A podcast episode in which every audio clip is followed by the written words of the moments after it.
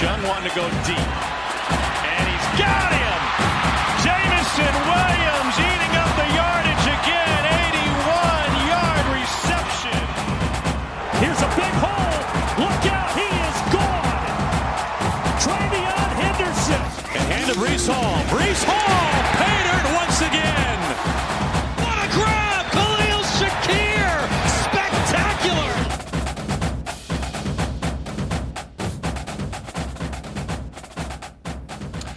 Hey everybody, we're back for episode 15 of Burning the Red Shirt podcast. I'm your host, Zach Tow. Here with me is Chris Kay and Andrew Katz, as always. You guys doing all right? I'm good, man. I'm trying to figure out some player to pick in like round 30 of one of the best ball that I demanded Mike run over Memorial Day weekend. That's still kind of grinding along. Going. How many rounds went through like the first, like on the actual weekend? Was it like, did it slow down once? Monday. The pace has been fine, but he runs. I don't understand the real purpose behind making them 35 rounds, other than trying to like trying to understand where like the players that are really at the fringes of our psyche and bring them into the equation. I feel like it's definitely a social experiment on all of you to like see how you feel about players that, like you said, on the fringe. Yeah. Like, all right, I know Andrew's targeting him in like the 28th, right, 32nd round. All right, maybe I should keep an eye on him. Like, I'm thinking that's all he's doing. He's just gathering information on all. Well, yeah. He's been. I noticed he's taken my boy Shea Wyatt at Tulane a few drafts after I started taking him to begin the season. So I totally put him on Mike's radar, and now I never see him on my teams anymore. We are influencers. We've discussed this already. Right. I was saying something to you pre-show, Zach, about how it was like, this is like ridiculous. It's 35 rounds. Like what is it? What does it even matter, right? Like I think the most of them are like 25 or 28. Andrew, they're so deep. I just took, and I will almost be able to guarantee you, no one's taken this player in a draft. And this is like literally the ninth of this group in the last 3 months, and we've done 6 championship series. And we've done 2 of the CFF site ones. Yeah, Caleb Smith, the receiver of Virginia Tech. Oh yeah, do you get the push notifications, or do you get the email, or you auto draft? So do you turn all? That I don't auto draft a ton, to be honest. I just I'm always around I'm always on my computer or on my phone or to some extent. Kyle seems fairly appeased with your rates though. Oh, he doesn't. He did push some. He made a comment about me trying to trade for a 2024 first round draft pick, which I thought was pretty good. So I'll give him that. I thought we had bonded earlier with our Atlanta connection and our DMs, but apparently he felt that meant that he could just take a shot at me. So we'll see. He probably won't watch this, so I don't even care. So we can say whatever we want. I get the push notifications for every pick, and that one was definitely on it, part of the cluster that I had to actually go into the draft room and like click into the player to understand who we're talking about here. You didn't know who Caleb Smith was? He caught 2 touchdowns in the spring game. No, dude. He was receiver 3 for Tech last year. And I did this after taking Malachi Thomas the round before. Another when in doubt, this is how bad Virginia Tech's offense is. I just named off their 2 best playmakers players, and Andrew's like deer in headlights. Dude, I'm down. When in doubt, lean into your homerism. You have to. Well, you know, there's like upside. The problem is that like the offense is historically not not great. So like, why would you do it? But like, why not? I mean, Tavian Robinson's a 5th round pick now. So he's a 5th round pick now. Virginia Tech knows talent. So Hendon Hooker. There you go. All right. So you guys are in this best ball. I want to kind of steer it toward the mock draft that we participated in. We. Yes. I was stuck being the one who drafted. So what's good for me because I don't do as many drafts as both of you. So you are our mule. Yeah, I was the guy to put out there to not really show the hand. Exactly. Yeah. So. Anyway, we can talk about how that draft went. We had all the usual people that are in it. Actually, I'm going to post this on the screen. Give me 1 second. That way we can have it right here. Hold on. And how did you think it went? You walked out of that room, 16 rounds, I believe it was. What was your thought going out of that?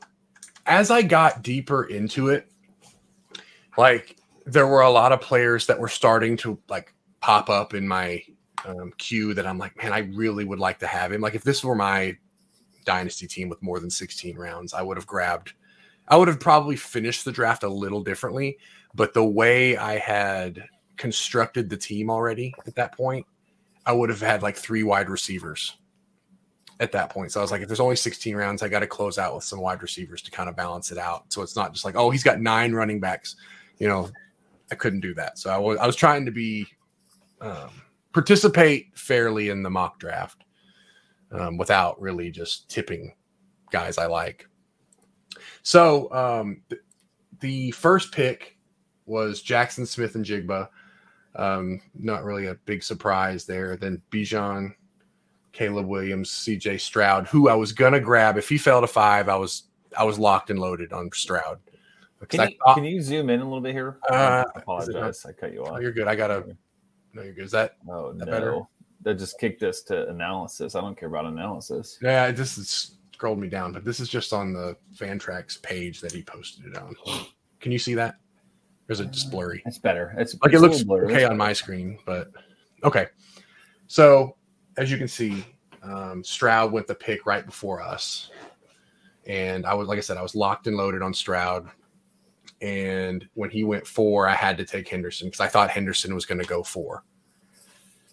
So it was actually between Gibbs and Henderson. So, I mean, Andrew, you're a Henderson guy, right? I mean, you literally took him 101. Dude, I love him, but I'm pretty set on going running back in the first round in any scenario this year, just because I don't really love how my teams look when I do anything else, and I feel really strong starting with a few running backs off the bat and kind of just figure things out from there. So how do you feel about Caleb Williams going 3rd overall? So one of the scenarios that would get me to deviate from running back, like I would love to just grab Caleb and Addison like in rounds 1 and 2 at some point, because it would be so fun to just have that going on, and maybe grab Mario and Dye later on, and just like lean away from my traditional tendencies and just live a little, you know. So going into this, seeing this, I thought, okay, this is just Nate being a little bit off the beaten path, trying to make some waves with Lob City's mock draft, and then he actually took Caleb before Stroud in this best ball draft, Andrew, that we're in. Oh, really? That. Yeah, he took him. Let me pull it up real quick. But he took him at 109, which, by the way, that was actually very shocked. There was a bunch of surprises in this one. But 109 was Caleb Williams. And then Stroud went to Jared at the last pick of the first round. So I think he's a full believer. And I don't know if it's maybe the Addison stuff that like helped push him over the top. I can't remember previous drafts. Like, did he take Stroud first over Caleb at some point or whatever? But I mean, he seems to be all in. So, I mean, I don't hate it, right? Like, it's literally a Lincoln Riley quarterback. If on Caleb a team Williams with a horrific defense, and yeah, I mean, if Caleb Williams was at Oklahoma with Lincoln Riley, he'd be a top 5 pick, right? Like, he'd be right there alongside Stroud in terms of value. So I can see it. I don't have a problem with it. Yeah, it's fine. It's you're splitting hairs. Uh-oh. I think Zach muted himself. we got a rock upon which to build our team, though, with Travion. Like, all right, he's probably not putting up the most points, so relative points to his position in the first round, or overall the most points in the first round, but I think it's going to work out fine, and he's going to be a good asset for your team taking him in round 1. Yeah, Travion at 105 is a great value as well, by the way. Like, I think he's pretty much, like, to me, a top 3 or 4 pick. So you get him right there at 5. Like, value, if you want to talk about it, but like that's a great pick. In my opinion. I think the very first best ball we did, they're the only ones that I'm in. I think I took Henderson 101. So sounds right. I've taken him here too, but I got him at 5. Gibbs, Vaughn, Ali, Perry, Addison, Tillman, Bryce Young went 12th. How do you feel about that run of receivers before Bryce Young? I think receivers make sense at the end, like right, like Perry, Addison, Tillman. I think Tillman's the most of a stretch, per se. I think Worthy. I mean, Worthy is a better receiver than Tillman. When you see where he went, I was so. I'm not mad I didn't get him because it would have been a complete fallout if he got to me. But I believe he was one pick. We'll go to the second round. And no, he was 2 picks from getting to me. And I was shocked he even made it to where he did. But anyway, start the second round with your ex-Virginia Tech guy, Hendon Hooker. And you got Malik Cunningham, Braylon Allen, Jermaine Burton. Do you think that's a good pick there at 2-4? He's always going in the second round at this point. I mean, all of it looks like if that's you. At that pick, and Worthy's on the board, who are you taking? Worthy, right? Oh, yeah. I'm taking Worthy. Yeah. I mean, I don't think it's like necessarily a reach to take him there. I'm more so saying that everybody passed on Worthy. Like, I'm wondering if people were like, they just didn't realize he wasn't there because they've done so many drafts where he's already gone. And they. I think, if we're being completely honest, and I'm a big fan of Josh. Mm-hmm. This seems like one of those, like, sneak it in, take Burton. So, like, if something happens on the road, you can say, hey, like, let me look at this random draft from mid to late May where I took Burton over Worthy. Like, I knew what was up. Right. You know what I'm saying? Josh isn't going to listen to this. So, again. But, you know, like, I don't know. I think that screams more diversification of receivers than it does, like, pure one-to-one talent, because I know Josh is a Worthy guy. So, right? So like, it'd be hard for him to justify that in a big money league. What would he do in a big money league? He ain't taking Burton over Worthy.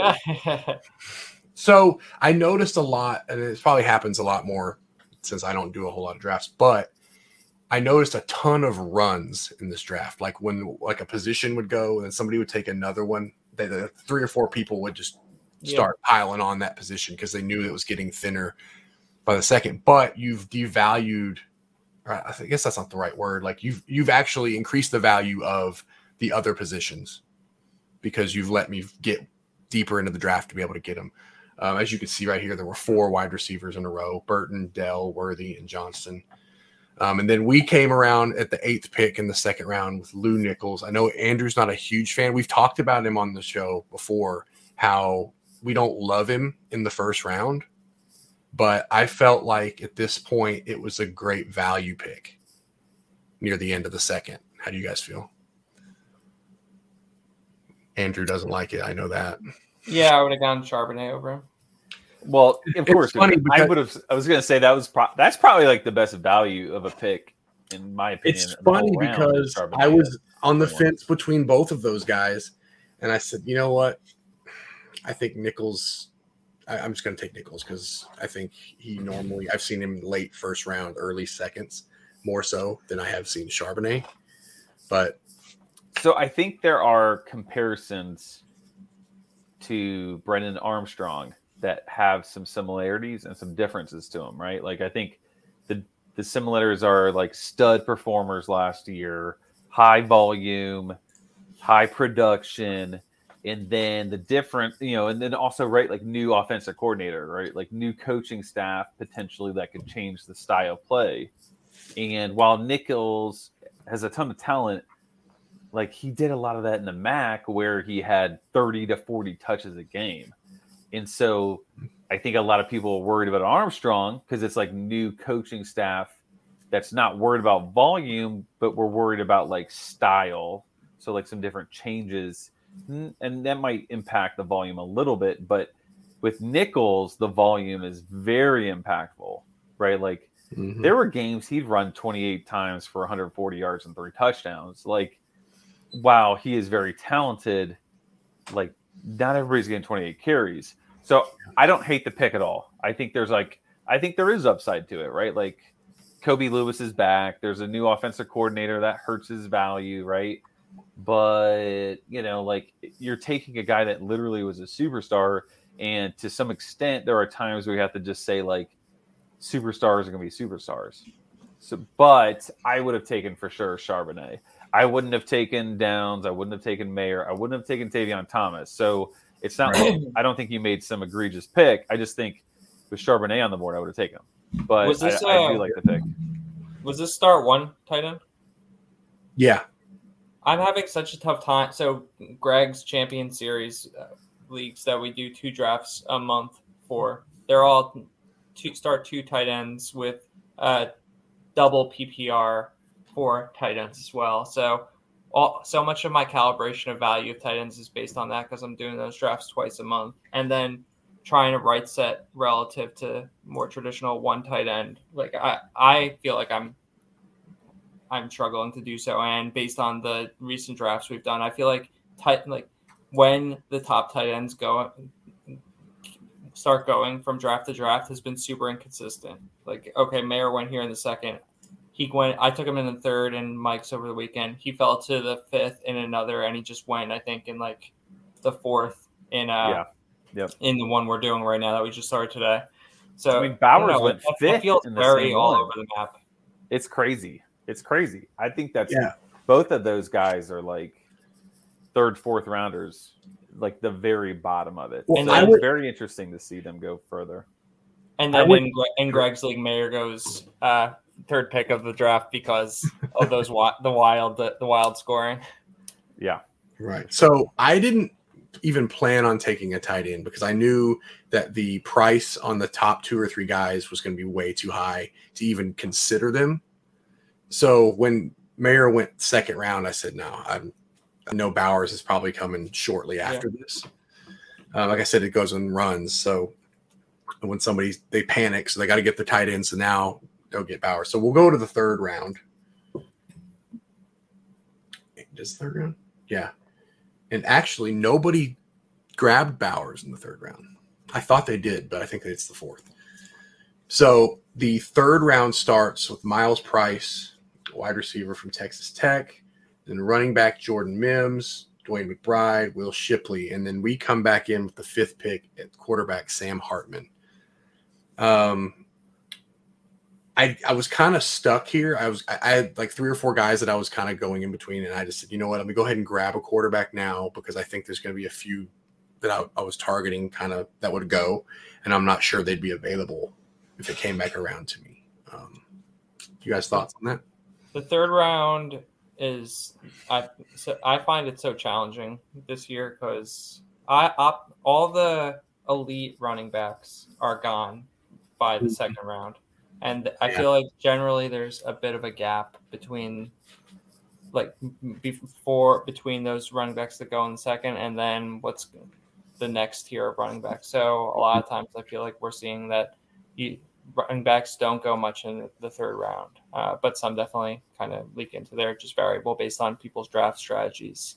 And also there's some receivers that I really like in 3rd round. Sometimes I'm able to get them, sometimes I'm not. And if I'm not, I kind of throw in my hands and I don't really know what to do with that pick. And in that instance, maybe I should start leaning into an early quarterback a little more. If a Hartman's there, like, he's awesome. That offense is awesome. They're just gonna be in shootout after shootout all day. So it's fine. I think that it's a fine pick.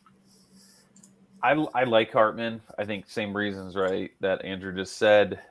It is such a weird spot because it feels like there's so much juice in the top 2 rounds for whatever position you want, and then it's like, you either have to be gung-ho on quarterback, which you're, like, super happy with Hartman, or, like, a Bryce Young. Like, we just did this one today, right? Like, Bryce Young was in the 3rd round, so was Hendon Hooker. Like, you're pretty excited about that. But if you're not team early quarterback, it gets to this weird spot where it's, like, Are you super excited about Rasheed Rice, like Marvin Mims, Booty? You know, does Marvin Harrison make it? Like, it's just a bunch of, like, it's this question mark land, right? Because, like, all of them have a bit of question marks. There's the provenness goes down a bit. You know, I think everybody in this third round are good picks. I think, like, Miles Price is probably one of the better picks. I think Sean Tucker is, like, nailed on value there. Gabriel feels high. Shipley, in my opinion, is like a round and a half high, but otherwise it's more preference, right? Like if you want to go quarterback, like Will Rogers is a great pick in the 10th spot of that round. But if you don't want to go quarterback, then like I can see him dropping another 10 picks. Like it is a very interesting round. This weird, you know, I was drafting earlier and I'm like, I have the mid second round pick. I was like 207. I took Tavion Thomas, but in my brain, I'm like, I want Nathaniel Dell, but like that feels high for him. Do I get him in the third round? So I just took the risk. It's just a weird spot. It's a weird spot. Unless you love quarterback, then you're almost always going to get a good guy there. All right. So like you kind of named off the rest of this third round, Tucker, Harrison, Gabriel, Rice, Rogers, Marvin Mims, and Boutte. To close out. And now the fourth round. This is where I'm going to tell you this round, I took my guy, but I really was kind of bummed that Zach Evans went third in this round. I was hoping he fell because I was going to grab him. But I took Stefon Cobbs. How do you guys feel? I mean, it's a bit of a reach. I feel it's a bit of a reach. Just I wanted to make sure I got him. Cobbs. So he's been moving up. I in hindsight, maybe I should have drafted him more often when you were able to get him in the sixth round, like a month or two ago, because that's a pipe dream at this point. He's going like third, fourth round in all the drafts that we're doing now. So that's super annoying, right? So I mean, there's nothing. I don't think you reached at all. I think that's fine, and he's a rock star, so that's cool. I've managed to talk myself back into drafting Zach Evans in recent drafts, so I feel happy about that.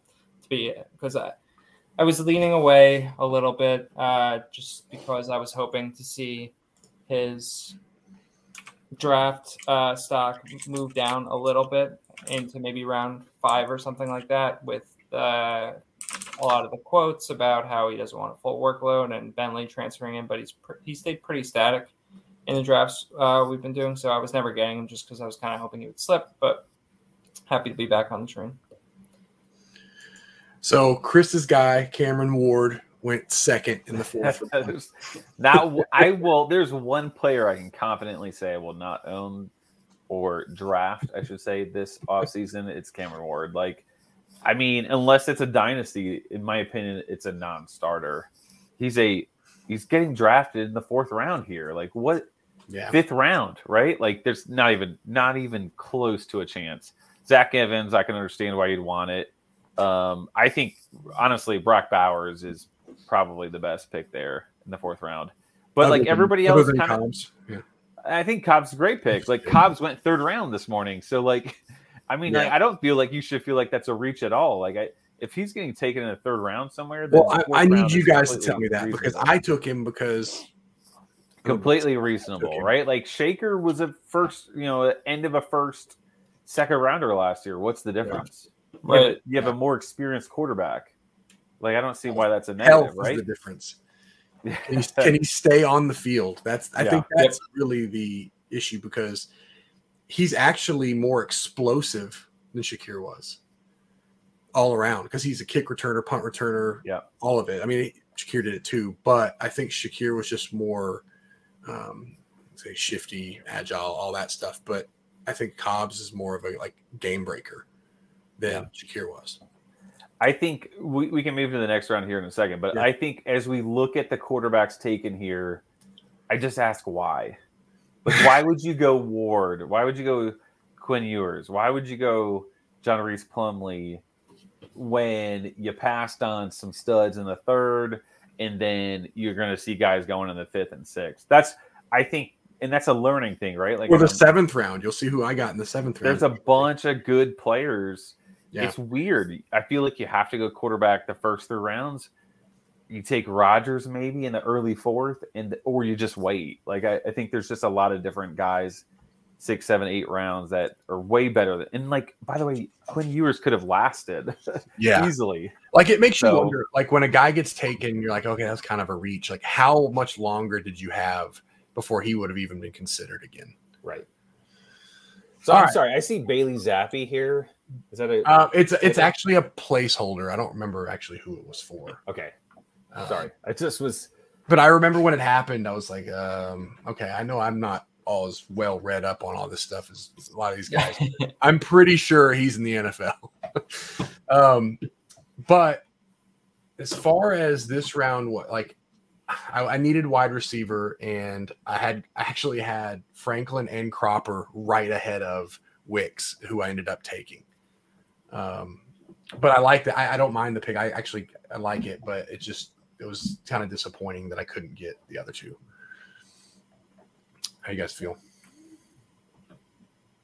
I'm kind of sketched out on Wicks, I think, just with a lot of the widely discussed uncertainty surrounding that offense. Like he strikes me as one of the players in an offense whose role it could be most in flux, and their production could be most in flux.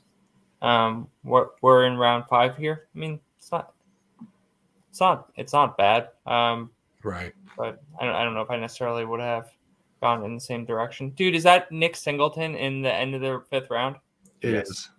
Dude, Lob City just fucking blowing up the draft. I remember actually when it happened, somebody said, way to like completely throw off his ADP. So I don't remember who said it, but I remember. That's why we don't include much. You are unaware of the C2C component of this draft. Yeah, apparently. I was just filling in, guys. I was just here to be a warm body. So you don't get fined. Yeah, I get it. I appreciate it. Yeah. I would say I like Wicks. I think this is really close to his value.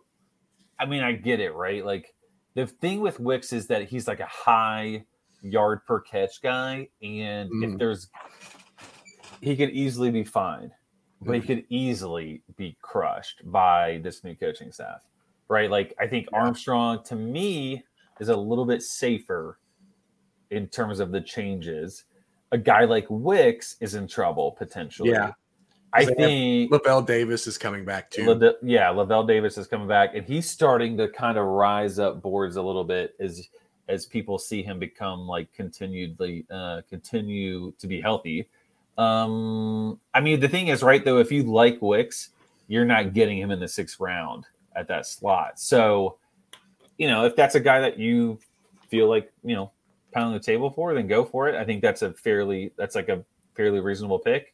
But if you pass on him, you're not getting him in the 6th. So like I think it's fair. I don't have any issue with that. I mean, looking at the other players behind him, none scream a guy that like I would just very much want over him. Right. All right. So I'll go ahead and move this along. 6th round. Who did I take in the 6th round? Oh boy. Oh yeah. This is Lob ruining ADP since 93. Oh man. I got Chris's guy, Ontario Brown. I think you just named that randomly. I don't have Ontario Brown anywhere. I meant Andrew. I was going to say I made one comment. Sorry. Potentially Andrew. Trading for him. And Andrew. Exactly.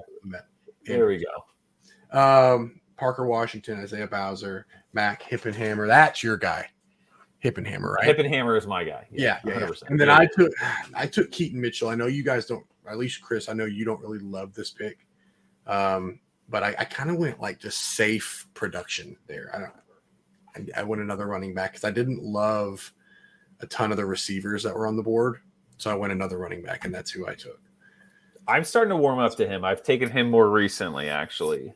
It's in the 6th round. So I'm definitely warming up to him. I think it was more a matter of, like, me just not fully understanding his role in the offense and like him compared to, I think, Rajah Davis or whatever his name is. They run it so much, or they just, were last year. Like they were. I definitely felt like they were doing the 1A, 1B thing where they would each get a series, but but Keaton was the 1A who like sure. always like got the more meaningful touches. His drives were more successful. Like he was gonna, if one of them was gonna have a big game, it was always him. Yeah, and I think I realized that over time of like. Just looking at box scores and then just like watching other people draft and seeing like, okay, like, am I just crazy for thinking that like maybe his box scores seem legitimate, but was too scared to pull the trigger? But this is where it feels like things get interesting. And by the way, you know, like it's weird, right? Like we say this is way of an overdraft or way underdraft or something, right? Of a player. But like, I think that's why you have to kind of mix things up.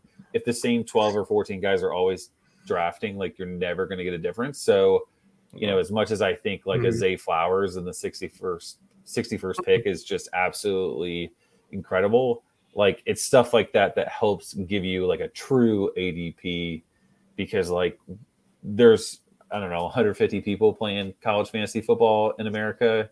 Like it's not just all about the 12 of us. So 158. Yeah. This is completely like next level, like D-Gen stats, but I was looking at like his situational stats, Keaton Mitchell. So he had 174 carries on the year. How many of them do you think were on third and fourth down combined? 8. I don't even know. 12. I don't even know where to start. 12 carries. So he had 95 carries on first down. So like they just lead every drive, just hammer the ball. Boom. That's like, some split series, so like that means they're getting, and he's pretty good in the passing game, right? So yeah, not bad. I mean, I think he only had 22 catches, but I mean they did use him. So he had 10 catches on first down. So I just said, look, we'll just give him the ball. All right, let's move on. Any other picks? Tavion Robinson. I know he's been like shooting up the board. In drafts. Isn't that the one that's been, didn't he go in like the third round in y'all's best ball? Fifth round today. Yeah. Okay. So he was, we talked about him as a sleeper, and that was under the premise that he was like in the teens, but all of a sudden he went, I mean, I swear, you know, if I wasn't lazy, I'd look up like what we were drafting a month ago, and he would 100% be in the 20s or the late teens. And now he's picked in the 5th and 6th round. This is nuts. Yeah. You know, I think this just proves that Andrew's influencer knowledge is just rubbing off on the rest of us. Because part of me was, and I'm sorry, we're going to go off ad lib here. Part of me was like, I want to talk to Andrew and Zach.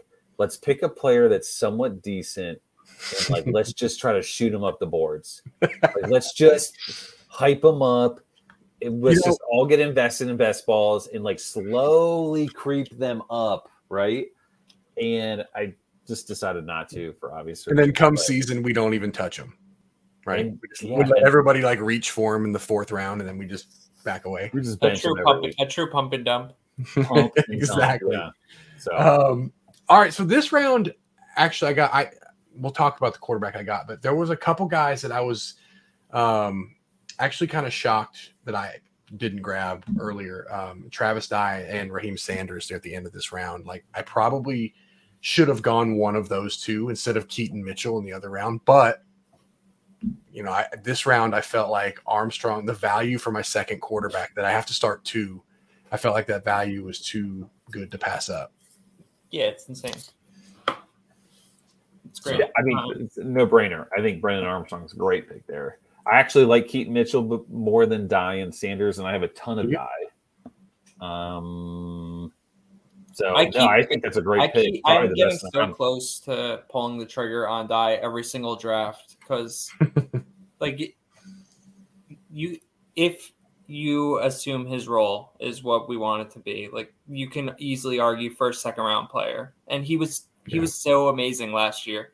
Once he took over too, so. There's not that much that needs to go right that is variable for it to pay off super meaningfully. So there's another topic that we were going to talk about, but I want to go ahead and like squeeze it in right here. So Torrey Horton went first pick of the 7th round. We were talking pre-show about Dante Wright and why Andrew is fading him. Andrew, do you have? You're hyper-focusing it, which is fine because it's a potentially a multi-hour conversation. I mean, I got to squeeze. I want to talk about it more through the lens of just the context of what fading a player in college football should mean, college fantasy football should mean, versus how you, maybe it's widely viewed. I think that so. I have a whole list of players that I have zero interest in at any price whatsoever. And Dante Wright has been on that list. And fortunately, we've definitely gotten news in recent weeks that makes it seem that he's not going to be a super paramount role in this offense this year. So it's making me feel smarter than I probably am. But I think that when you talk about fading a player, you need to be all the way out more so than potentially through when you think about that word through the prism of DFS or just playing other sports as well, because pretty much every player in college football, their floor is actually zero. So if you have a meaningful opinion about that player, a strong opinion about that player and how you actually think his season is going to play out, I think that you need to take an actual stand there. Yeah. So I think I understand what you're getting at. Like if you aren't willing to really risk it for Dante Wright, like, in the 12th round, you're like, nah, I'm just going to stay away altogether versus what round will I be comfortable? Do I take him at 18? Do I take him at 19? Because if nobody else is taking him either, you're kind of like, well, maybe I do need to be all the way out on it. So if you're kind of iffy on a guy, I guess that it makes it tough. I think Andrew's right. I love Andrew's always had the stance of like, if I'm believing in something, I'm believing in something. I think Andrew's not an idiot, right? Like he's being, you know, like Rice being taken like which anywhere between 7 and 12, right? Like in terms of rounds, if he was there in the 25th round, Andrew's taking Dante Wright, but that's just not realistic. Like that's just never going to happen. But I mean, I don't know. I think that's a good stance to have. It's such an interesting situation with all these new offenses, all these transfers and stuff. Like there's just a lot in play and there's a lot of that goes into it. So, all right, 8th round. Let's go ahead and move this long. Ibrahim Urasek. Actually, that was the tight end I was looking at, but I wasn't going to grab him in this round, even if it got to me. Tyrone Tracy, Tanner Mordecai. That was one I was so iffy on when to take him because like I felt like he could have gone anywhere, like from the 4th round, 3rd round, all the way back to where he is now, and I just stayed away. I just said, you know what? I'm just going to go with other positions. I think everybody was super in on fading Mordecai, you know, all the usual suspects, right? Everybody was thinking Preston Stone was going to be the guy. And now those same guys are going Mordecai in the same range. And I can respect the fact that people want to try to get like a little bit of value on like a Preston Stone in that offense because you get them in like round 10 to 12 instead of having to pay for Mordecai in 8. But like, I don't know. I will take my chances more often than not that a guy that just was like a stud quarterback is going to beat out the highest rated recruit. Like, and I will be burned 100% at times, but I just will take my chances on a Mordecai type for sure. It's just Occam's razor, right? Like, which is the easiest path to actually seeing this playing out? Like, do I need 2 or 3 or 4 or 5 things to happen to actually see this arrive value, or do I just need Mordecai to continue to set the world on fire? Yep. Yeah. I mean, as long as Mordecai has been healthy and above average, he was going to be the quarterback. Yeah. I feel like a sellout not having drafted him at all yet this year, considering how deeply in love I was last year and how it played out great. Like it was a fun experience. I mean, he was incredible. It was nuts. I mean, he kind of faded into the that's what Tony Dykes does, though, right? Every single year, every single team start off 6-7-0, 8-0, and then things come crashing and burning the last third of the season, and then he's out. Yeah. Okay, then we got let's see. After Mordecai, it's Cowing? It's Cowing, right? Jacob Cowing, or is it Cowing? Maybe Cowing. Either way. Then Mario Williams, and then Jake Haener, and then I took Marquez Cooper. Admittedly, that's my guy that I couldn't resist. I like Cooper, right? Andrew, you like Cooper, don't you? Dude, I guess like the dude, he likes the guy coming up better. He's 5 foot. He's 5 foot five. Like, it's so difficult for me to believe that this guy's going to continue to see like 25 carries. I can't help thinking that it's just Dre Archer over again. Yeah, but his carries are so soft. You know, like they run up to the line, they do some no huddle stuff, and then he like runs into a pack of people, and he's not even getting tackled. He's really just getting no forward momentum. But nobody can see him, so yeah, the hits are not piling up. But yeah, I mean, it's kind of like defies all logic that like a 5'5" guy could be an 8th round pick running back. They have no issue like just keeping him in the game at the goal line and giving him like 3 carries inside the 10-yard line either, which is like, it's so ridiculous. But that matters to them is going fast, and I appreciate that. I respect that. Kent State coaching staff is literally what every fantasy player wants in any offense. They go super fast. They go nonstop. They're not afraid to pound the 5'5" running back. And like at the 1-yard line, they're like, yeah, of course I'm going to give it to the 5'5" running back. And nobody else does that. They're everything we want, and they're actually creative. Like, so did you watch any of their last 2 or 3 games when they started playing Crum and Schley at the same time for entire drives? I did not. I wish maybe not entire drives, but it was like a representative portion of their play calling. That they called it like the crab package. I don't really understand why. Like, I don't know. Understand what the like CR is presumably for Crum, but I don't understand where the AB comes from.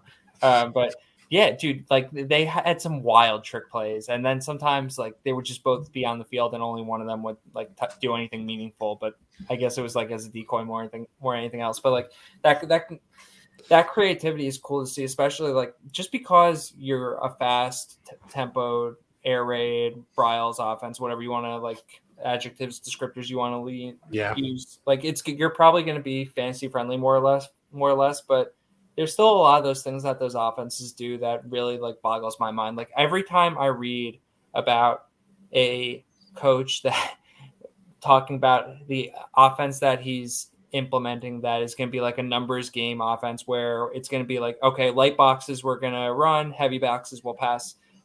I don't understand that philosophy where you just allow the defense to tell you what plays you're going to call. Like, isn't that just being A, reactive relative to the defense, and B, you don't think the defense knows that you're doing that?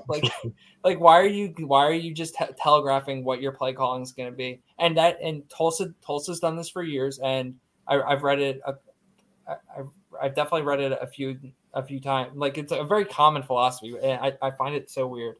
Like, take what the defense gives you, like to the truest form. Yeah, it's the whole, you know, like we come up to the line with a certain package, and then we look at what the defense is giving us theory, right? Like, oh, they bring the safeties up and we'll pass it. But like that defies the fact that like the safeties could come up and then just immediately drop back. Right. You know, like, I don't know. I think you got to know what your strengths are. Your good defenses are going to disguise everything anyway. So, yeah. All right. After I took Cooper, Anthony Richardson went here. And I know like there's a lot of like split opinion on him. Like, he's either going to be a superstar or he's just going to be another, you know, just typical Florida quarterback that, yeah, he might be okay, but just doesn't really do it for you. You guys have any extra thoughts on him or no? I mean, the most highest of high upsides with probably the lowest of low downsides, right? Like, I think he's a boomer bust. I don't see me ever taking him in like a redraft. Like, if I got him in a dynasty, like I'm not smart enough to draft him as like a young guy, so I'm not concerned about it. But like, I don't know. Like, that's a pure best ball type, and the problem is he's going pretty high. Like 8th round's pretty legitimate capital here. So like, I mean, maybe I'll have a sprinkle, but like I'd rather Schley. Yeah, I was. He's got like 3 weeks where he's an auto X. You know, like not going to be anything, and then a guy like Richardson. Okay. Yeah, I've definitely been super close to drafting Richardson a few times and haven't done it yet. And I think it's going to come down to him and a couple other players as well, where I'm basically just praying that they don't make me look like an idiot and become like the number one overall player. And it turns into like not having Zappy on your team last year. Like I don't have a meaningful, strong opinion on him just because what Chris said, like you can craft an argument really that can go either extreme. And it wouldn't, if it played out like that, I wouldn't be super surprised. So you're talking about your 8th round pick. Yeah. And it could absolutely go up in flames. Or, I mean, yeah, it could win. It could come close to winning you the league as well. All right. 9th round. I wanted this guy, Daquan Finn, as my next quarterback. He was going to be that 5th pick, but that would have been my 3rd quarterback, and we only start 2, and you only have 16 rounds. So, which wouldn't have been a terrible pick. Whatever. He went. Then Mike took Alabama to take the first defense in the 9th round. And I think like that's when like everybody just said, okay, now they'll move the defenses up the board. Corey Kiner went 3rd, and then Jackson Dart went 4th in the 9th round. And I think I don't know if it was us that was talking about it, but that he's falling down. I think, Chris, you might have posted it from the. Yeah. And he's falling. And I think it's just the spring game. I think. Yeah. I mean, at one point, he was probably a 4th or 5th or 6th round quarterback. And now you're seeing him taken as late as like, you know, I think I saw him in like an 11th round available and taken. Right. So, like, I don't know. I mean, you're talking about a Lane Kiffin quarterback, and he's got talent. He's got pedigree. He's shown to have some skills. And I think, I don't know, I said it on Twitter. I think people get bored and they just want to create reactions on Twitter regarding spring training or spring games. I think some of it's legitimate. I think some of it's completely BS. And I think I would lean towards the BS on this one, but I could be completely wrong. Okay. All right. So then we took Tyler Harrell 5th in the 9th round. I admittedly, I was running out of time and like, I got really nervous and it was like beeping at me. The new Fantrax draft room was it really had me flustered for a minute because like, it really starts like chiming at you when it gets like 10 seconds, I think, or maybe it's 15. I don't know. It's when it gets down close, you start panicking. And that's who I ended up taking. I needed another wide receiver anyway. I think he has a lot of high upside, right? Like at Alabama, he's going to be the deep threat, and Bryce Young can just lay it out there for him, and he's going to outrun almost anybody. Well, the problem is either that happens and you feel really good about that, or well, if that happens, we don't. Our Brooks bet does not look good. So no, it doesn't. But I mean, our Brooks bet is so just. Stupid. I mean, it's literally like the tallest midget competition. Well, we didn't expect 2 guys from the portal. We expected Addison, and we were wrong there. Although Addison leaving did happen, like not long after we had brought it up. That's a dub for the pod. Yeah, I think so. But anyway, I went Harrell. Who cares? It's a mock. Yeah, exactly. 9th round. All these other picks are kind of blah. Chase Brown's okay, but let's go to the 10th round. I really liked Puka there at the beginning of the 10th round, but I didn't get him. So I ended up taking right after Ja'Cory Brooks. Ironically, I took Jalen Knighton from Miami, running back, and I noticed. I think it was it Andrew that you asked, like, why is he falling, or was that you, Chris? Yeah, Andrew. It was me, but I haven't drafted him anywhere yet. But it's noticeable that it seemed like he was going a lot higher earlier in draft season. I mean, I haven't seen anything meaningful in the way of reporting about, for instance, him in more of a committee role, or like how Gattis is planning on deploying his running backs. I know he didn't really do much this spring, but he was so good last year. Like, why would he not have a role in an offense that we expect to be successful and maybe trend a little more toward run just based on what we saw Gattis do as OC last year, right? So, I mean, I don't necessarily think there's any good reason for his stock to fall, So it's cool for, I think it's cool to get him here for sure. Yeah. So there's an observation I also made, like it was a 16 round draft. You only start two quarterbacks. So everybody was kind of limited to three quarterbacks for the most part. Yeah. So like there's quarterbacks that I see that are being taken. Like, I feel like if it were a bigger roster, I feel like some of these quarterbacks may have gone a little earlier than they did. Like, oh, definitely. Devin Leary in the 10th round, like he could have easily been a, like top 7, top 8 round pick. He goes around here. How do you feel about him? I like him a lot. I don't like him more than Finn, but I like him a lot. Well, he just doesn't have the rushing upside, right? Like I think Devin Leary is more of your like typical high floor kind of limited upside guy, because like he's just not going to provide the rushing value that you would want to beat out a guy like Finn, and the same with Van Dyke that you're highlighting, right? Like I mean I would throw money that both of them have 30 passing touchdown type seasons, right? Mm-hmm. But they'd have to throw for like crazy passing yards and like get a bunch of QB sneak touchdowns for them to be better than like an 8th round quarterback. And I think that was kind of what, like, I think in some of the DMs that some of the guys were having in within that group, this mock was like Spencer Rattler, like he wasn't picked, but like part of that's because like what's Rattler gonna do, right? Like I actually liked Rattler, like I think he's got some talent, enough legs, and some good weapons in a weak division, and I still have a hard time picking him in the top 16 rounds because like he's just more of a passer, and it determines, you know, if you don't have the rushing capabilities, it's hard to go high on a guy like him. That's fair. All right, let's move to the 11th round. I took Hassan Beydoun, another one of my guys. He's a PPR machine. I believe he had like 94 catches or 97 catches last year. I think for like one touchdown though. Like that was the problem. That was the problem. But like, I'll take my chances with somebody catching 94 balls and finding the end zone more than once if he does it again. Chris just took him.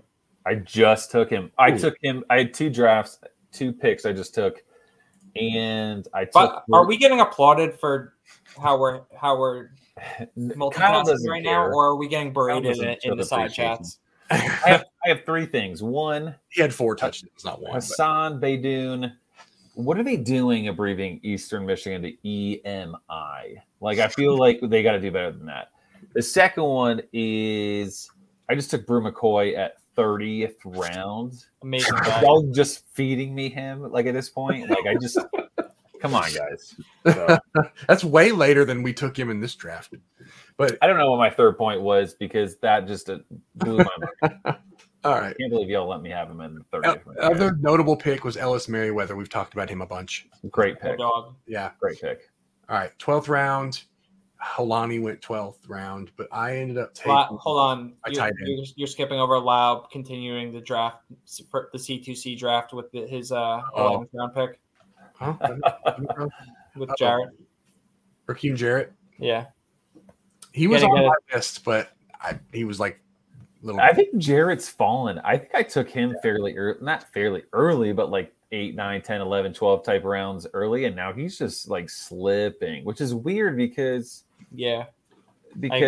Maryland just will chuck it. And Tagovailoa is not a runner. So like, how are they going to score? So it's just interesting to me. And that might become a good value in the end. Yeah, I've come close to taking him and had him on like a list of things to do at a certain point. It just hasn't happened yet. But I mean, everyone rightfully is so put off by him not excelling in this dream world scenario last year where Demos, or however you say his name, blows out his knee, right? And it's just Jarrett and a ton of scrubs getting 40 targets a game from Talia, and Jarrett still couldn't transcend to like true alpha status in that role. Like, he was a face in the crowd. Like he would always get catches. He would get high double digit yards. Yeah, he'd get a touchdown a lot of weeks, but like it was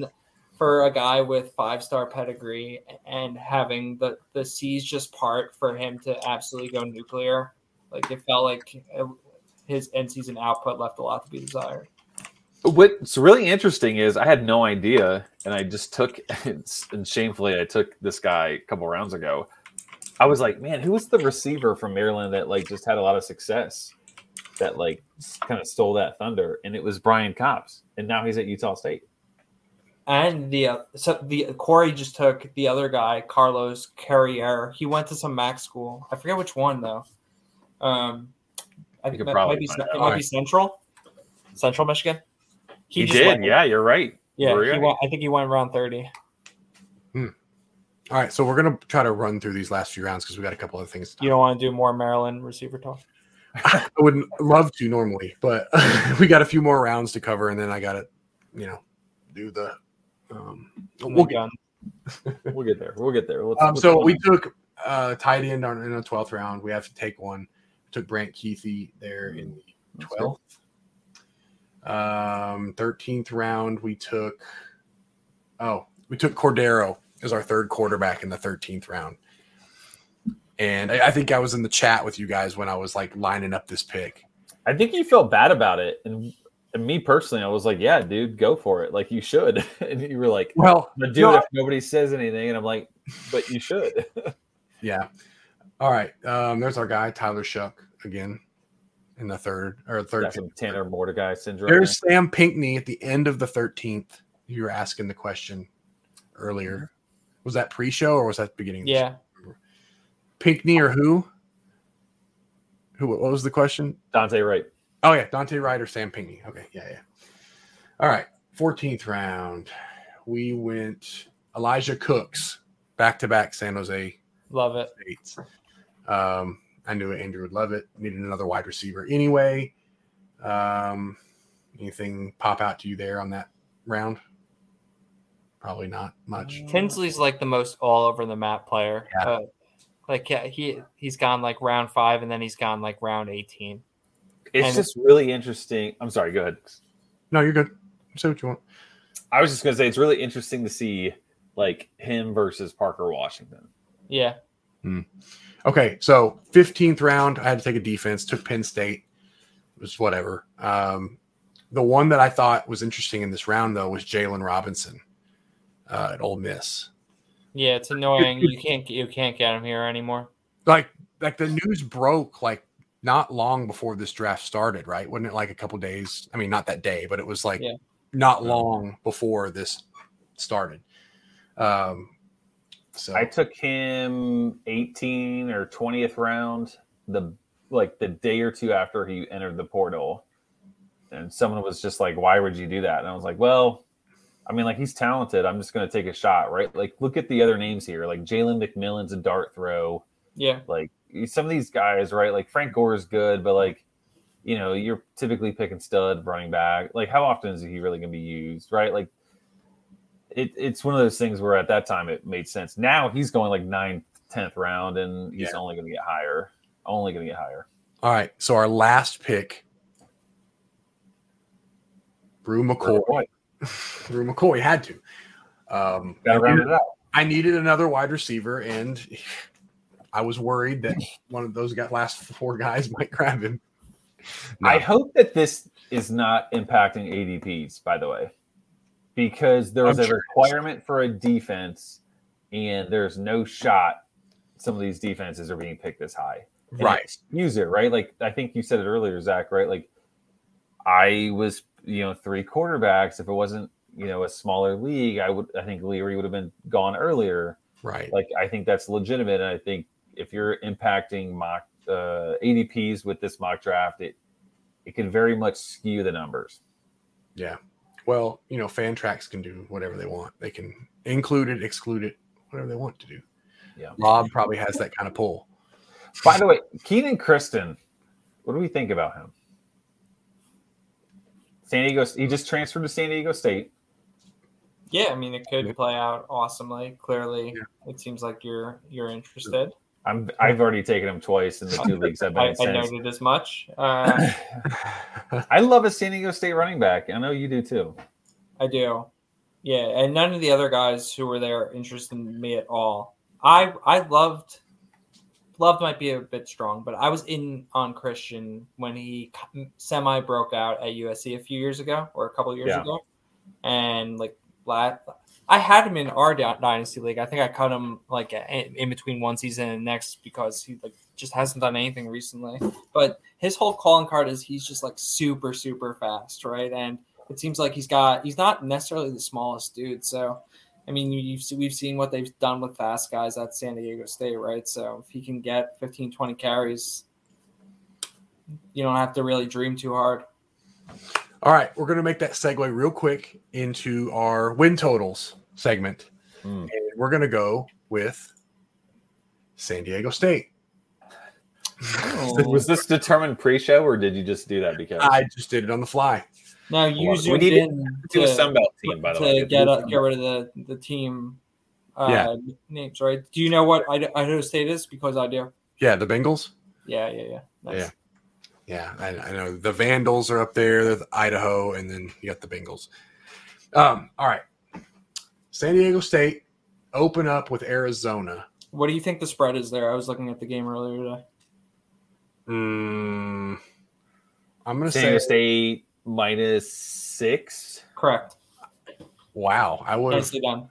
I probably would have gone Zona by 3, but whatever.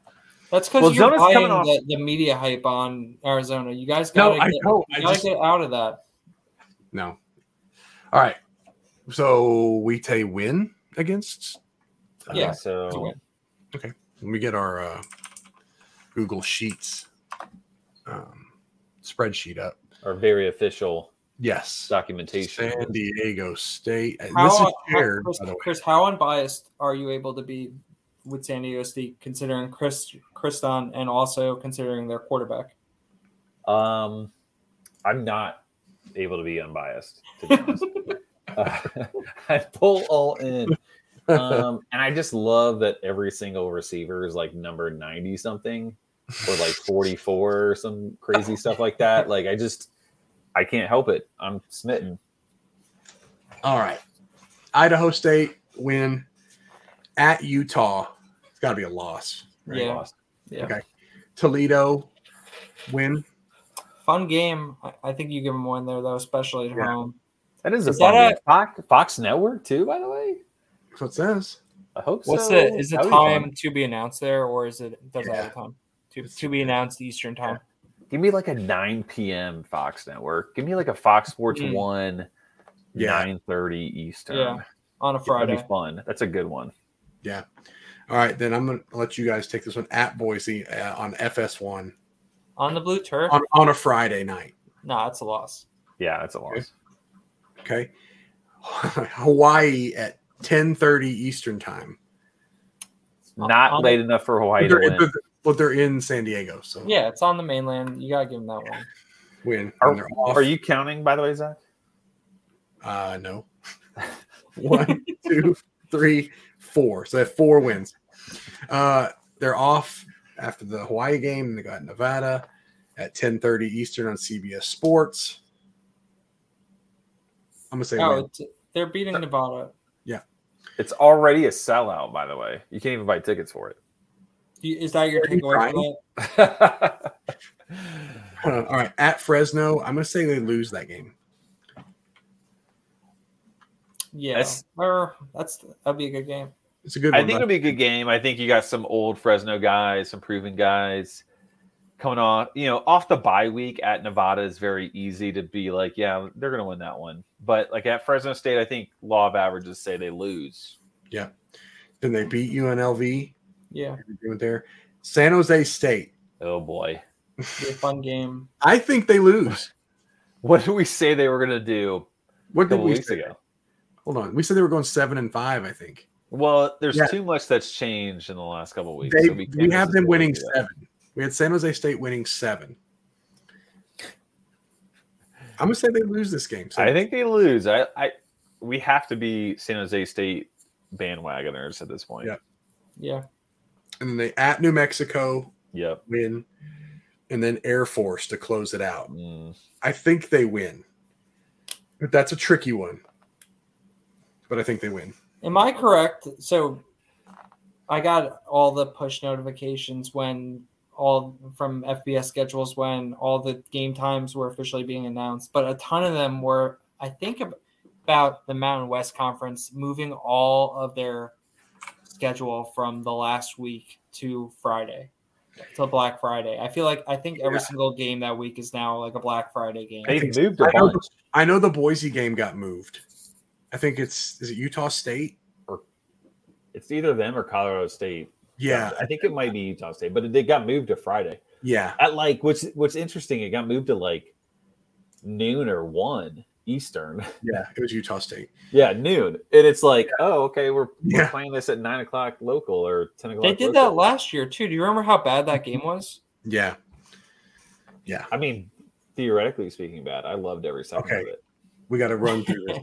So they got 1, 2, 3, 4, 5, 6, 7, 8. Are we good with 8 and 4? I think 8. So did you give them? What was the outcome of Air Force? We have them beating Air Force. It's a tricky, tough game, but I think they can beat Air Force because we don't have G5 totals for bettable yet, so we have no benchmark to compare our estimates against. We have to be over, right? Like the over under on this has to be 7 or 7.5. I don't know. They're always like a 10-win team somehow. I think a lot of people in Vegas like Burmeister. So that's my only thought. They might, I think, be pro. Vegas and Atlanta. Are we cool with 8? I like it. Okay. So I picked this one, Chris. What direction you want to go? We have to do a Sun Belt, and my favorite Sun Belt team is Louisiana. So let's do Louisiana. Here we go. All right. Why are they your favorite? I used to live there. Oh, yeah. I forgot that. It's so wild. I mean, I was like literally 7. Andrew, so like, who cares? But do you know what southeastern Louisiana is? Is that the Mud Dogs? No. Is it like the Dragons or something? The Lions. Oh, I never would have guessed that. Okay. So we have them winning that game, right? Yes. Okay. It's on ESPN Plus for those who care. And then they get Eastern Michigan. So win. I mean, so I think that just reading about them, it seems like they've set themselves up for a continuation of a lot of what Napier's done. They promoted internally. One of the reasons why they were so successful with Napier was not just Napier being amazing, but also the commitment and the understanding that the program and Napier had with one another. So I feel like sometimes you see, especially at the G5 level, where you can find a little more of an advantage. Like a coach can come in, input his system, recruit a little bit, and that will lend itself to success. But I think when you have a school that is good at identifying a succession plan, actually knows what they need to do from an infrastructure, from a commitment and support perspective to the program itself. Like that's the way that you actually have success across multiple coaches, and I think that's what we have here. All right. And they lost like 2 running backs, right? And they lose Levi Lewis. But, like, this just feels like a program that just continues. And I don't think, like, Levi Lewis was, like, that good to, like – Have you read about their really QB situation this year? I have not. So they – I just – when I was, like, bored in January and February and starting to just, like, try and figure out depth charts and stuff, I initially just had them penciled in for Lance LaGrange or however you say his name, the dude that started off at, like, Florida State or Maryland. Yeah. Filled at Maryland and then went there because I was like, oh, 4-star, he's going to go – he's, like – QB5, like he can't even come close to seeing the field. It's down to some guy named Chandler Fields that I know nothing about, and Ben Wooldridge, who like walked on from Fresno State. So, but I mean, they can presumably one of them can do a good enough job handing the ball off to Chris Smith and then hitting the receivers and tight ends 10-15 yards down the field. It's just such an interesting offense because I mean, it is so hard to name anyone other than the running backs and Levi Lewis last year. But, like, you literally – I remember one of my buddies, Ben Kramer, won the showdown with Louisiana with literally all four of them. That was, like, that big Montreal Johnson game. And that, like, defies all DFS logic. But that's just who Louisiana is. So I'm very curious to see how they start doing, like, running back by committee if they do it. But, like, they have Chris Smith, and he's great. So, like, if they don't, then it's not a big loss. But we should continue. I'm sorry. Yeah. All right. Win, and then at Rice, week 3. If you win, it's like Luke McCaffrey, isn't it? Like, I think he's a receiver now. But, yeah, it's a win. It's a win. All right. At Louisiana Monroe. Rivalry game. I do love Monroe, but – even without Rich Rod, now moving on to Jacksonville State. I can't wait to talk about Rich Rod next year when they're D1. It's going to be somewhere fun. I think this is our first, like, close to 50-50 game, so I would be cool leaning the other way in our next. But I think we can go win and then just potentially lean the other way in the next one. Yeah, it's a win over you all. All right. Then they get South Alabama for homecoming. Win. It's a win. Yep. So now they're 5-0. See, I guess this is how they go, like, 10-2, 11-1 every year. Just look at the schedule. Then they're off. Then they get at Marshall. I would go loss there. I can't say loss when Henry Colomby is the quarterback of Marshall. It's at Marshall is my only good game. Yeah, but it is a Wednesday. It is. I think this is our counter 50-50. I think what a waste. 50-50. They just played it in bowl last year, in the Superdome, right? That in the New Orleans Bowl, and and Louisiana, they played in bowl game last year, and I think Louisiana won pretty handily, and obviously a lot has changed, including Marshall not being part of the Sun Belt, right? Well, they crushed that game, though. Like, Louisiana just dominates that Superdome game.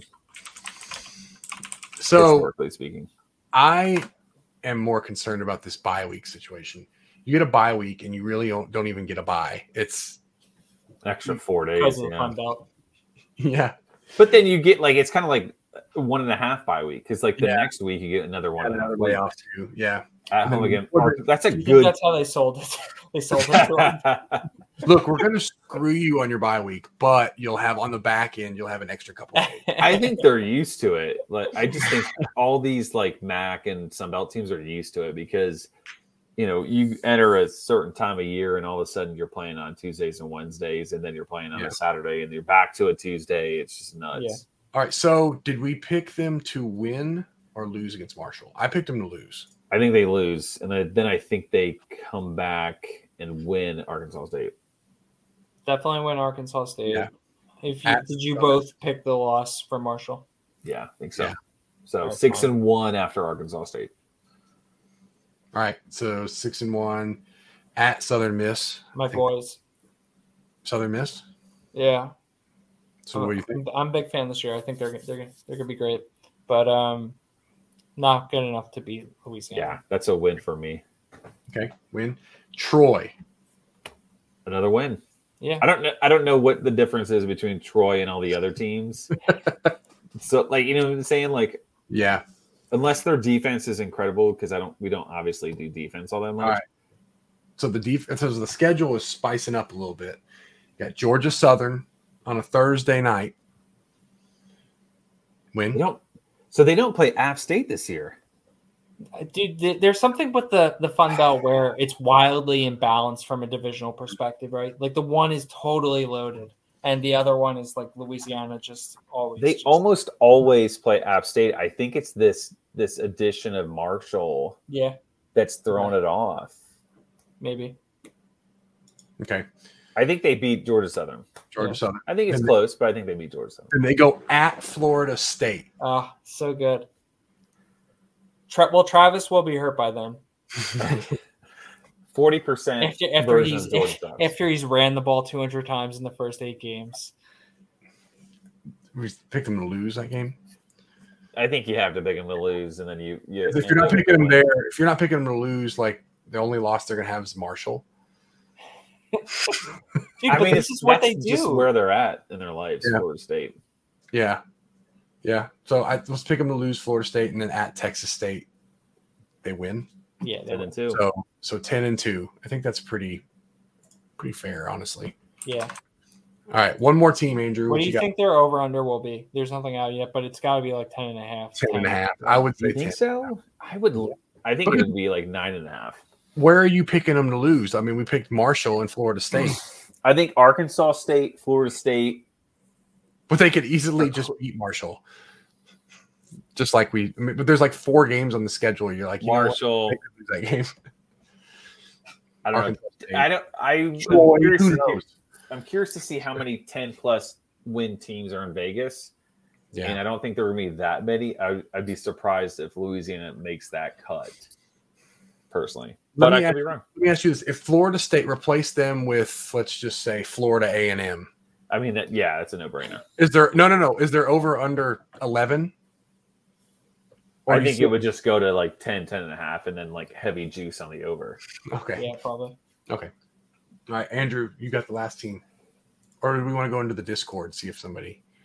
Yeah, I'm unprepared, so... Go there. You're unprepared. Let's see. Did we even ask this week? I don't know that we asked. I think I may not have asked, but I'll just pull from what we had before. Shame. And we will do... Can we do Southern Miss? If you want. If somebody requested Sunbelt. So, are they Sunbelt now? Why is this not? Yeah, them and Marshall are both Sunbelt. No. They used to be Conference USA, correct? I'm not thinking crazy, right? Okay. Correct. Let's do Southern Miss. I think that would be a fun one. And they requested Sunbelt, so we're just giving the people what they want. Yeah. Okay. Real quick before we get into this. Yep. Because I'm not fully well-versed in Southern Miss. Andrew, what do we think is going to happen? Like, what do we going into the season, generally speaking? What do you expect out of Southern Miss? So I expect continued market improvement. They just seeing them succeed in given all the realities with their quarterback situation last year, relative success, winning a couple games with Frank Gore and friends at quarterback, playing tough, hanging tough with UTSA in the same scenario. I think that they overcame a lot of adversity from coach's first year. You look at their returning production numbers. I referenced that stuff like I actually know what I'm talking about, but really I pulled it up for the first time ever like 2 hours ago when I was trying to figure out what defenses to draft for Mike's best ball. They returned like 80% on one side of the ball and 85% on the other side of the ball. So continued growth. I like Will Hall as a coach. I think he said – he's a lively guy. Seems like he endears himself to players. I don't really have strong takes about their offensive philosophy and system, just in the sense that I don't know what we really could have taken away from actually seeing a team need to play a representative portion of its games with running backs playing quarterback last year, but. Yeah, they were drafting some of their players, just because I don't know, for all the reasons that I've mentioned, I just kind of like the team. I think that when you show success in those circumstances, that it bodes well for your future. So I really would love to take the over on their win total, but I think what we'll see here is the schedule doesn't set up super friendly, but that might just mean maybe we'll see a really low number. Well, maybe they'll do better than they did last year. They won 3 games. What a weird season, though. They were crazy hurt. I will say Will Hall seems like one of those coaches that takes a 4-win team and makes them an 8-win team.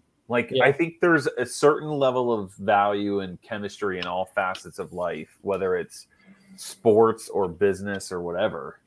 And I think you see this is the perfect situation for a team that really shouldn't win 7 games, 8 games, and they do it. Just because, their coach is, cool. He's literally one of those guys that's, he feels it almost feels like he's kind of playing, Madden. And he's like, well, shoot, all my quarterbacks are hurt. Who's the fastest guy we got? Let's try it, right? He's the inner coach in all of us. So I am a fan. I would love to see them be successful, if not to just to see Frank Gore Jr. be successful, because I think the Frank Gore family is amazing. So definitely. All right, let's run through this real quick. So they open up with Liberty. So what do you think the line is? Liberty by 6? Four. I was gonna say the biggest showing the Will Halls some respect, making it only a 4-point game. Okay. I think it's close. I think you have to lead Liberty, but I think it's an interesting game that they could potentially win. Okay. At Miami, you lost.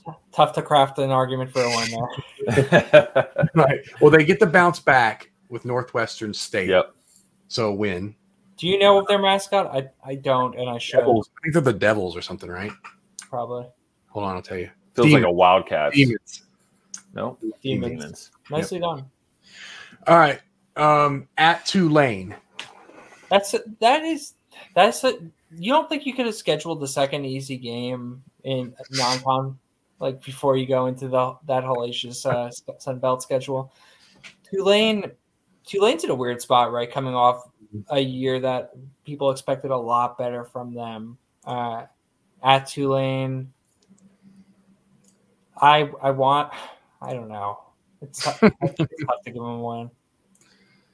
Is Tulane their fourth non-conference? That's AAC, right? Like, yeah, but they're lower. They could have done.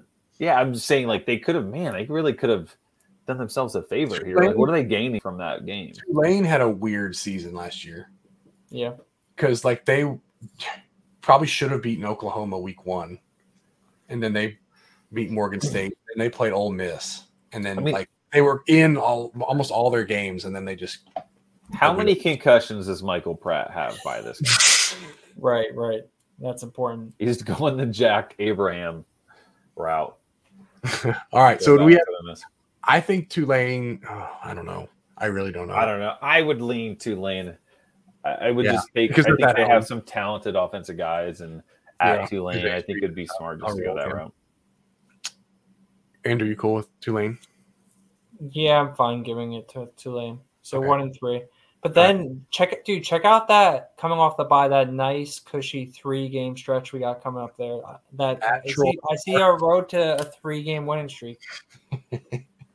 Okay, so at Troy, win. We can get behind. I'm fine with that. Okay. Troy's got. You're not going to put up an argument for the Troy win. I can just sneak that one by you. I'll give you that one. Yeah, I'll give you that one too. I don't have a problem. I got to pick them to win some games. I think.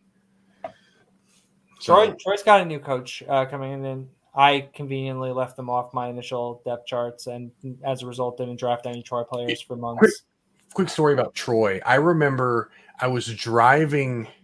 I might have been like to Atlanta, or I don't remember where I was going. Maybe I was going down to like Florida or something, and we drove through Alabama for a lot of part of it. Oh, because my father-in-law lives in Birmingham, so we went down like that way, and I remember. Like, just all of a sudden, we were driving, and here's Troy University right here. Like, I had no idea where it was. I knew it was in Alabama, but like all of a sudden, there it was in front of me. And I'm like, okay, isn't Troy in Troy? Like, it's like very vague. It's like, yeah, well, where is it? Well, it's in Troy. Well, like that doesn't help me. Right. All right. We got the win against Troy, Arkansas State. The win, dude. You seem like you have this high opinion of Arkansas State. I think it's based off of the success that Blake Henderson had there. But I think what it really is that I'm like an hour from Arkansas State, and they talk about them a lot more around here. So it's just in the news a lot more. I have a different, like a biased view of them. Sure. I mean, they were bad last year, and I think so was Southern Miss, and so was Tulane. It really is getting better though at Arkansas State this year. I think they continue to go downhill from the Blake Anderson glory years. Mm. It really is crazy to live in Memphis. They won 2 games too. Because like, how are you an hour from Arkansas State? Jonesboro is like once you cross over the river, then you just take I-55 up north, and you'll run right through Jonesboro. It's amazing. Yeah. Yeah, you're near like 10 states. Yeah. Pretty much. Yep. Right. Like I can get to Missouri in like 2 hours. Tennessee's right there. And you live in Mississippi, but there's also Memphis, Tennessee. Correct. And you just talked about going to Birmingham. Exactly. Like the South is just one. It's all one in the South. I think you just live in the perfect Bermuda Triangle of Southeast America. Call it that, I guess. Okay, let's move on. Texas State. That's a win. Win. Okay. Hold on. Did we say – what did we conclude with Arkansas State? We called it a win. We called it a win. All right. At Texas State. Win. Win. Yeah. Louisiana's loss. We've already gone over that. Yeah, we can't relitigate that one. Yeah. we can justify 3 weeks. We can't justify 15 Same weeks. Night, yeah. Georgia State at home. I'm going to give them what? I don't have a problem with it. If we really believe in the juice, if we're drinking the Kool-Aid, I'm cool with it. If we're not, this is a – I mean, this feels kind of 50-50-ish, but I'm down to drink the Kool-Aid. We can. I'm fine with the loss. I respect Georgia State as a program. I think they're doing good things over there. So loss then. Yeah, I'm cool with that. It doesn't matter to me. At Coastal Carolina, loss. Yeah, and then South Alabama. That's a win. Win, and then at ULM to close. I would like to give them a win at ULM. I'm down with that. It puts them at 6, I think, right? They had one going into the bye, and they won 3 straight. 1, 2, 3, 4. Schedule is more manageable than I initially thought. 6 wins. Yeah. But there's lots of room for that to. that either is 4 or 8. Yeah, 3 or 4 or 8. Yeah. All right. One last thing I want to go over. We have in the Discord, if people are listening to us right now. So the Discord, we have some polls up to create a Dynasty League, the BTR, the very first BTR Dynasty League. People in the Discord have voted on league settings and configuration and everything. So I'm going to post the link here in the chat of the video. How do I do that? All right, right here. And then also I'm going to post it in the Discord. So if you haven't joined our Discord, now would be a great time to do so. And that link is posted on our Twitter account. I can also post that again for those of you that want to do so. But I think that's all we've got for tonight. You guys got anything to add before we go? Join the league. If everybody joins it, then we'll make a combined team. Otherwise, then I'll do it 16 myself. Teams. But if you're in the Discord, you already knew that. 45 players per team feels rather steep, Zach, but we give the people what they want. I didn't pick that. It was just one of the things. You gave it as an option. I gave it as an option. You're right. You should have thought about that. Well, should have, could have, would have. But, all right, that's all we got tonight. Next week, we'll be back. And that's all we got. So, until next time. Later, guys. Have a good one. See ya.